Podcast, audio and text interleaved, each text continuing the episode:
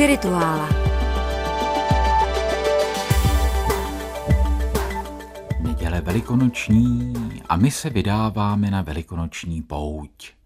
Povede dnes třemi městy. Asisi, Jeruzalém a Matera. Co je, asi si všichni vědí, město Františkovo. Právě mi to jde hlavou, že Jeruzalém taky, ale Matera? Matera je město úplně na jihu Itálie, je to vlastně už ten kraj Bazilikáta. My jsme byli v Neapoli a byli jsme v Apulii. A Bazilikáta je ten kraj, který ještě mezi nimi, který opravdu není turistický. Ale Matera je fantastické město. Já jsem se tam dostal v červenci, no bylo dost přes 40. Tak to tam vypadá, jo, to je prostě realita. Nicméně město Matera viděl každý, kdo viděl Pasoliniho evangelium. A o tom my si dnes budeme vyprávět, ale trochu jinak, než se o ním hovoří obvykle. Protože když se řekne Pasoliniho evangelium svatého Matouše, tak se obvykle opakuje takové to nikoliv nepravdivé, ale přece jenom už trošku omleté kliše, že je to zvláštní tím, že ten Pasolini je levičák, vlastně komunista, i když mimo komunistickou stranu, a zároveň je to věnováno památce Jana 23., kterého on strašně miloval. Jo, tenhle ten rozpor, o tom se často mluví, je to pravda. Kde pak pro mě je to zvláštní tím, že tam není jediné slovo vymyšlené ve scénáři, ale že je to skutečně celé to evangelium a hovoří se obrazem a hudbou a vším ostatním.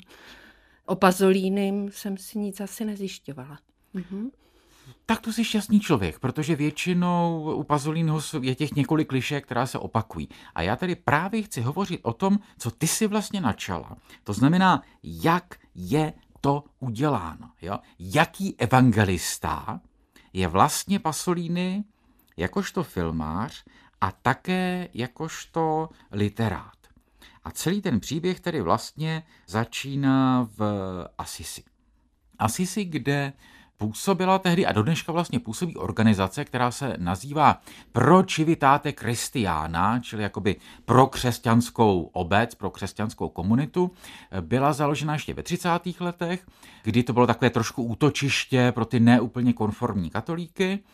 Byl Mussoliniho režim a právě v těch 60. letech měla svůj zlatý věk, protože 60. let, a teď se vracíme trochu k tomu stereotypu, jsou dobou dialogů mezi marxisty a křesťany.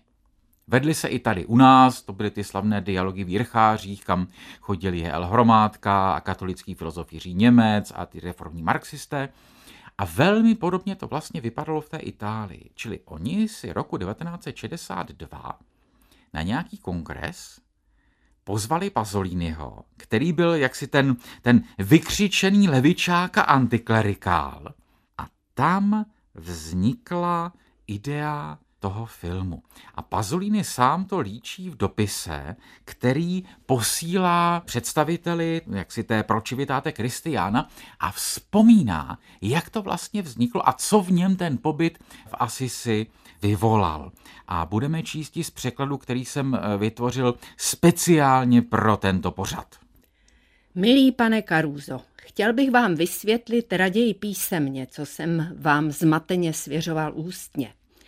Poprvé, když jsem přišel do Asízy, našel jsem u postele evangelium. To byl váš rozkošně ďábelský plán. A tak všechno pokračovalo, jak pokračovat mělo. Přečetl jsem si ho znovu a po asi 20 letech. Byl rok 1940 nebo 41, když jsem ho četl poprvé jako kluk. Z toho pak vznikla moje sbírka Slavík katolické církve a pak už jsem ho čítal jen na přeskáčku šup sem, šup tam, jak to přišlo. Díky vám onoho dne jsem ho přečetl celé od začátku do konce jako román a v nadšení z četby, a vy to víte, že nic jiného nedokáže tolik natchnout, ke mně přišla mezi jinými věcmi idea vytvořit z Evangelia film. Idea, která mi na počátku připadala utopická a neplodná, doslova nadšenecká. A ona nakonec nebyla. Jak tak šly dny a potom týdny, idea se stávala pořád mocnější a výlučnější.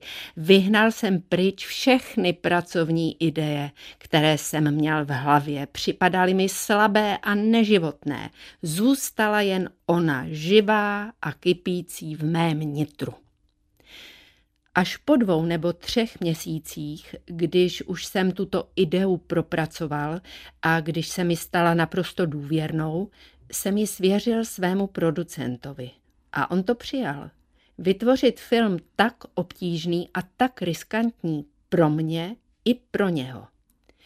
Moje idea je takováto. Následovat krok za krokem evangelium podle Matouše nepřetvořit ho v nějaký scénář nebo ho redukovat, přeložit ho věrně do obrazů, následovat vyprávění bez jediné vynechávky nebo přidávky. I dialogy by měly být striktně vzaty ze svatého Matouše zase bez jediné věty vysvětlující nebo propojující. Žádný obraz a žádné přidané slovo by nikdy nemohlo dosáhnout poetické výše textu. Slovy velmi prostými a chudými nevěřím, že Kristus je syn boží, protože nejsem věřící, aspoň na vědomé úrovni ne, ale věřím, že Kristus je božský.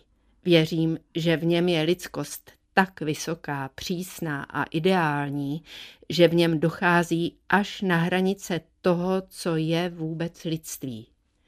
To proto říkám poezie.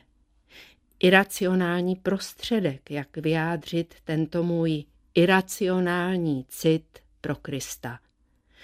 Přál bych si, aby se můj film mohl promítat právě na velikonoční neděli ve všech farních kinech po celé Itálii a po celém světě.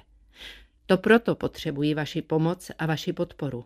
Přál bych si, aby moje náročná expresivita a básnická inspirace nikdy neprotiřečily senzibilitě vašich věřících.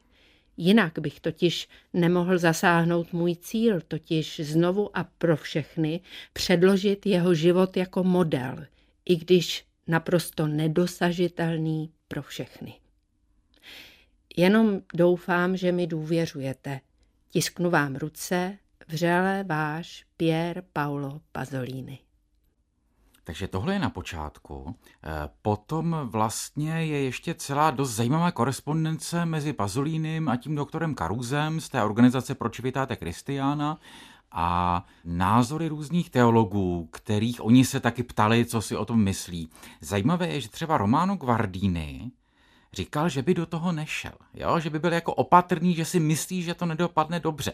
Že u Guardiniho bychom čekali, že naopak bude tomu velmi otevřený. Jo, a prostě Guardini říkal, že si myslí, že ne. Hmm, a není to tím, že Pazolini už měl za sebou nějaký film, který, měl, ano.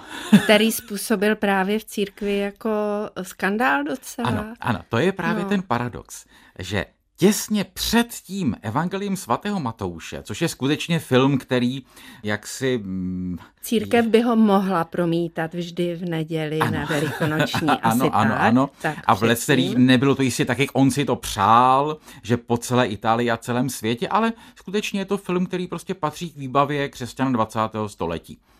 Tak on předtím natočil filmeček, takovou filmovou povídku, která se nazývá Larikota, neboli Tvaroch. A to je film o filmu. Jak tak filmaři často rádi točí filmy o tom, jak se natáčí film. A to je film o natáčení úplně blbého filmu o evangeliu. Kýčovitého, trapného, manieristického, kdy všichni ti herci z toho vlastně mají jenom jako legraci, jsou naprosto cyničtí, Máří Magdalena tam eh, provádí striptease, představitelka Pany Marie mm, je nějaká velká hvězda, která tam říká, darling, jestli nebudu dneska natáčet, tak do pryč. Říká, dobře, vážená, hned bude scéna s vámi. Jo, takový ten totální, jak si, mm, ten Hollywood, jo, tak samozřejmě. Tak si chápeš Guardiniho, že se k tomu stavěl obezřetně, ne? Eh, já myslím, že Guardiniho spíš vedly ty důvody teologické, jo. To si myslím, že tam on opravdu byl veden nějakou představou. Guardini, eh, jakožto a už autor knihy o posvátných znameních, byl pro teologii a zbožnost spíše jakoby tu náznakovou, symbolickou a on se bál toho realismu. On v tom dopise píše, že se bojí toho doslovného realismu, že když se to udělá doslovně, bude to blbé. Ja? Takhle, čili to je ještě jako jinak. No a to je film, který teda ta Larikota prostě vzbudil velké pohoršení. Pasolini byl dokonce souzen za rouhání. Jo, je Itálie 60. let, kdy rouhání stále prostě bylo trestným činem, jako dnes v některých takzvaných křesťanských státech urážení křesťanské víry může být i trestným činem. A to nemluvíme ani o státech islámských. A zároveň ale Pasolini sám říkal, to ale není rouhání, míno talarikota. To jsou pašie jinak, protože zatímco to natáčení filmu je cynické nebo samoučelné, tak je tam kristovská postava. Je tam prostě chudý muž, který jako statista hraje tam dobrého lotra, má říct tu jednu jedinou větu všichni si z ní dělají srandu, jo, to je ten prostě, ten muž bolesti, ten pohrdaný, kterému všichni říkají, a strači, udělej tamhle to, udělej, udělej nám opičku, jo. A on říká, no ale to je ten, který se podobá Kristu a já myslím, že neřeknu žádný spoiler, když prozradíme, jak to dopadne a on tam skutečně umře na tom kříži. Hmm. Jo, že dostane infarkt, to je prostě dlouhé vyprávění. Takže to je o tom, že co se zdá být jako pašie, nejsou pašie a ty pašie se odehrávají přitom někde úplně jinde. A ten filmový režisér, který představuje Orson Welles, říká, hm, chudák Strači musel umřít, abychom si všimli, že vůbec žil. Hmm. Takže hmm. paradoxně film, který byl přijat velmi negativně katolickou církví a poté, poté to evangelium, čili naprostý šok, ale to je prostě Pazolíny. To je mimo jeden z důvodů, proč ho mám tak rád. no, a teď jde ale o to, kde. Jo, že jeho idea byla bude to cinema verité, jo, budou to většinou prostě neherci, on tam angažoval různé skutečně prostě venkovany, zároveň svoje přátelé, kteří mu tam hrají ty apoštoly a podobně. Také svoji matku, Také která svoji mat... hraje starou Marii, je tam teda eh, ten věk, je tam velký skok, ale hraje krásně, hraje očima a tváří jako všichni ostatní. Ano, ano, prostě geniální neherečka, prostě stará paní Pazoliniová. A, ale on sám přiznává, že měl oidipovský komplex, jo, takže to je, to je přiznaně. No, ale šlo o to, kde Šlo o to, kde. A Pazolini se vydal do svaté země. A i Jak my jinak? se s ním, no mm, jasně, no. to přece když realismus, no. tak kde to opravdu bylo, tak přece do svaté země. Takže i my se s ním jakoby teda vydáme do, z Asízy do toho Jeruzaléma. A ono se mu tam, Nino, nelíbilo. Říkal, já jsem si to takhle nepředstavoval. A co mu tam bylo málo? Všechno bylo hodně? špatně, všechno, všechno bylo špatně, všechno bylo špatně. Jeruzalém, že je prostě moderní město, ti moderní sekulární židé říkal, no ty já nemůžu tady použít jako ty naturščiky, ty vypadají úplně jinak. Měl představu, že prostě použije současné Izraelce. Zjistil, že opravdu nevypadají jako bibličtí pastýři. Krajina byl, že u Galilejského jezera, nahoře tábor, No ale já chápu pak zklamání tolika turistů, když tam dojdou k té jeskynici a řeknou si, aha, tak to je podvod. My jsme si to představovali jako v tom filmu, no to je dobrý. Hmm. Přesně tak, jo, přesně hmm. Takže on projde tím jako mnoho turistů a poutníků ve svaté zemi tím naprostým zklamáním. Ale zároveň pozor, Nino, on to zklamání umělecky využije, on tam natočí film, který se nazývá Obhlídka exteriérů v Palestině, který potom vyšel, vyšel byl jaksi, eh, promítán 1963 což je o tom, jak vlastně chodí po té Palestině, doprovázen nějakým italským knězem, který žil v té Palestině a znal to tam a ten mu pořád říká, no ale musíte zapojit imaginaci, jo, jestliže doslovně to tak jako nevypadá, teď jste přece umělec. Hmm. Jo? A poslední říká, ale ke mně to prostě nemluví. Jo?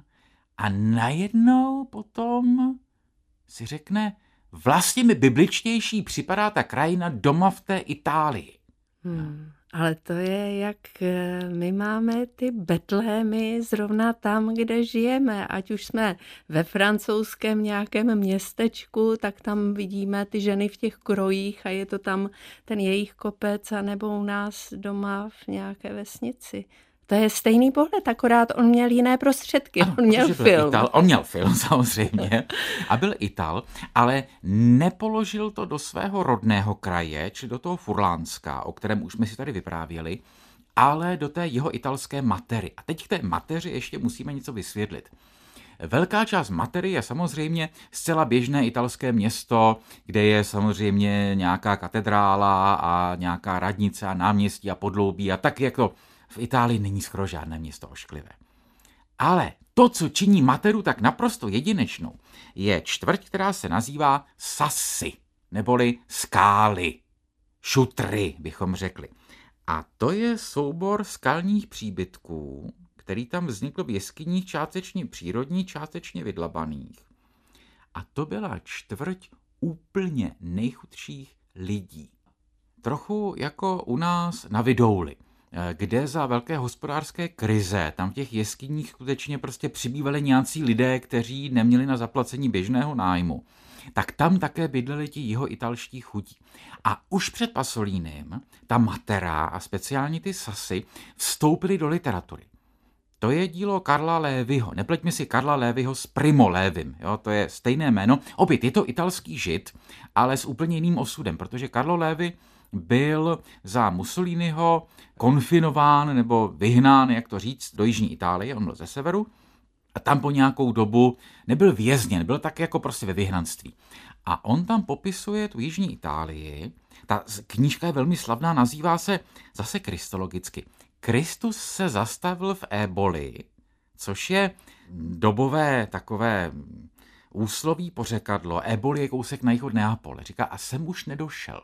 Tady to zůstalo hmm. pohanské. Říká, tam vlastně žijí pořád jakoby ty pohanské zvyky, jako by tu ještě nebyl.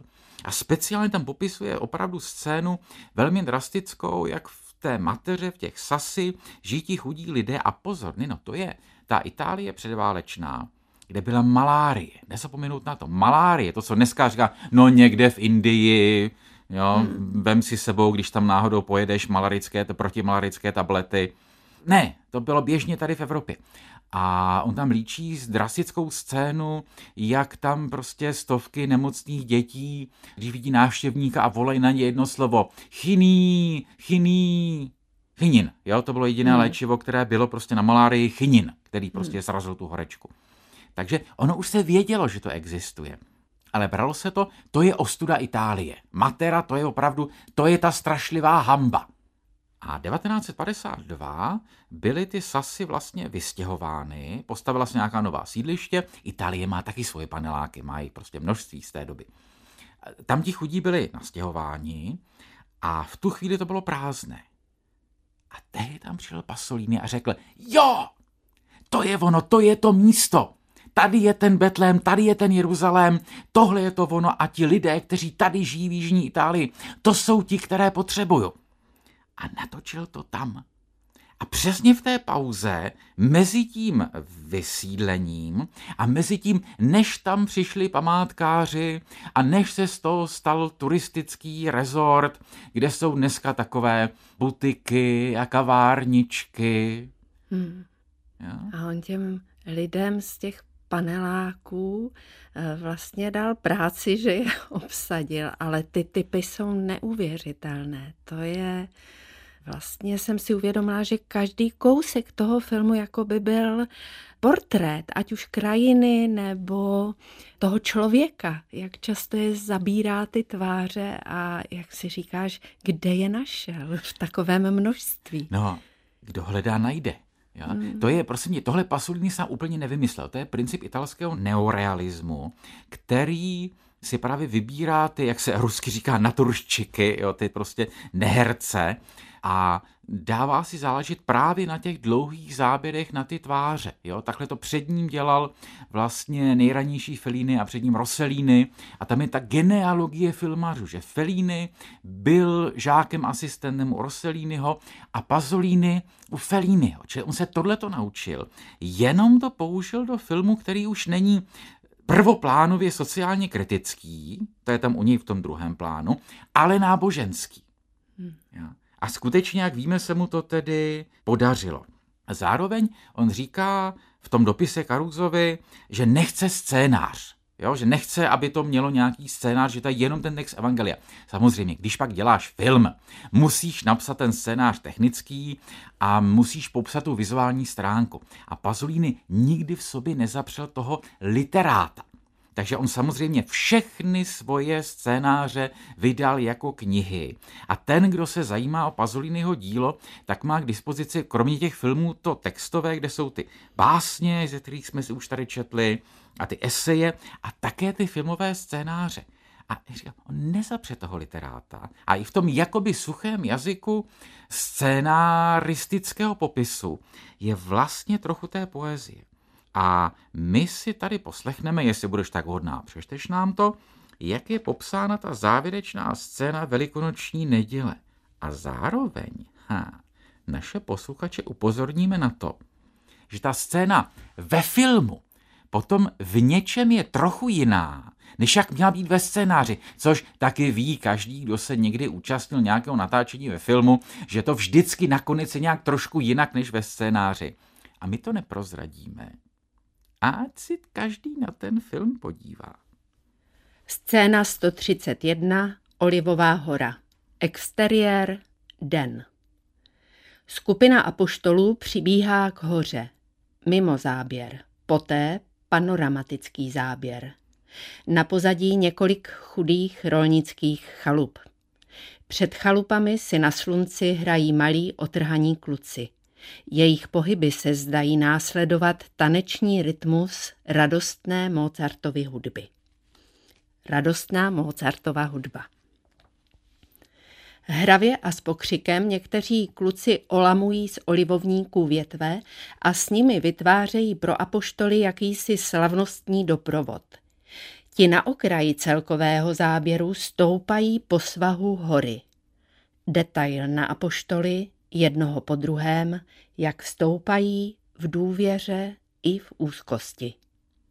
Švenk na Krista, který se objevuje bez jakékoliv slavnostnosti.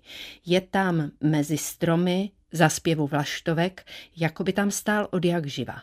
A také apoštolové se schromažďují kolem něj se samozřejmostí, jako by se nejednalo o zjevení, ale o potkání s jejich bratrem a mistrem jedno další potkání jako tolik jiných. Detail na Krista, který mluví s hlubokou a intimní radostí. Je mi dána veškerá moc na nebi i na zemi. Proto jděte, získávejte učedníky ze všech národů, křtěte je ve jménu Otce i Syna i Ducha Svatého a učte je zachovávat všechno, co jsem vám přikázal. A hle, já jsem s vámi po všechny dny až do skonání světa. Celkový záběr na modlící se apoštoly na zemi kolem něj. Stále zní zvučná hudba plná posvátné veselosti. Apoštolové se pomaličku zvedají a následování kamerou pokračují ve výstupu nahoru. Kráčejí lehce se smíchem ve tváři, jako by i oni přenášeli taneční rytmus hudby, nebo odbočují směrem ke vsi se svým prachem a se svým sluncem a děti před nimi začínají slavit. A poštolové se vzdalují a kluci kolem nich pobíhají a poskakují milí a veselí. Velký celek na kluky, kteří tak vesele běží a mávají olivovými větvemi. Ale to přece není Mozart. No, samozřejmě, že ne. To je, dobře, přiznejme to, to je ten rozdíl mezi scénářem a tím, jak je to realizováno. A ta hudební stránka Evangelia je taky strašně zajímavá. V tom, že on vlastně kombinuje různé zpěvy lidové ze Sardínie a odjinut, s tou nejklasičtější klasikou. Tam vlastně zaznívají ukázky z Bachových Matoušových paší. Takže ti, kdo si eh, pouštějí Pazolního evangelium a Bachovi Matoušovi paště na Velikonoce, tak mhm. vlastně v tom evangeliu už ten kousíček mají taky. Ale, Ale zároveň... taky jsou tam gosply, že jo? A taky jsou tam no. gosply hmm. černožské a taky tam zazní kousek pochodu padlých revolucionářů. Jo, když se jako naznačuje, že Kristus už se připravuje k paším, čímž je samozřejmě naznačeno, že je také revolucionář svého druhu.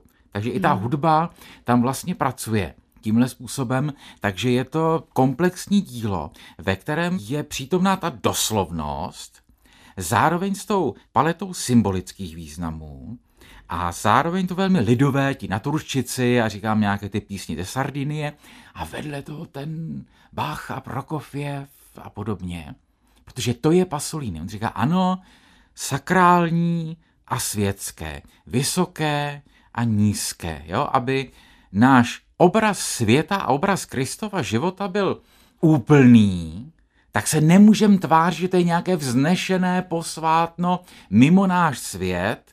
Ne, týká se nás, to je to také náš svět, tak on říká, je to to lidství, které dochází až na samou hranici toho, co to je lidství.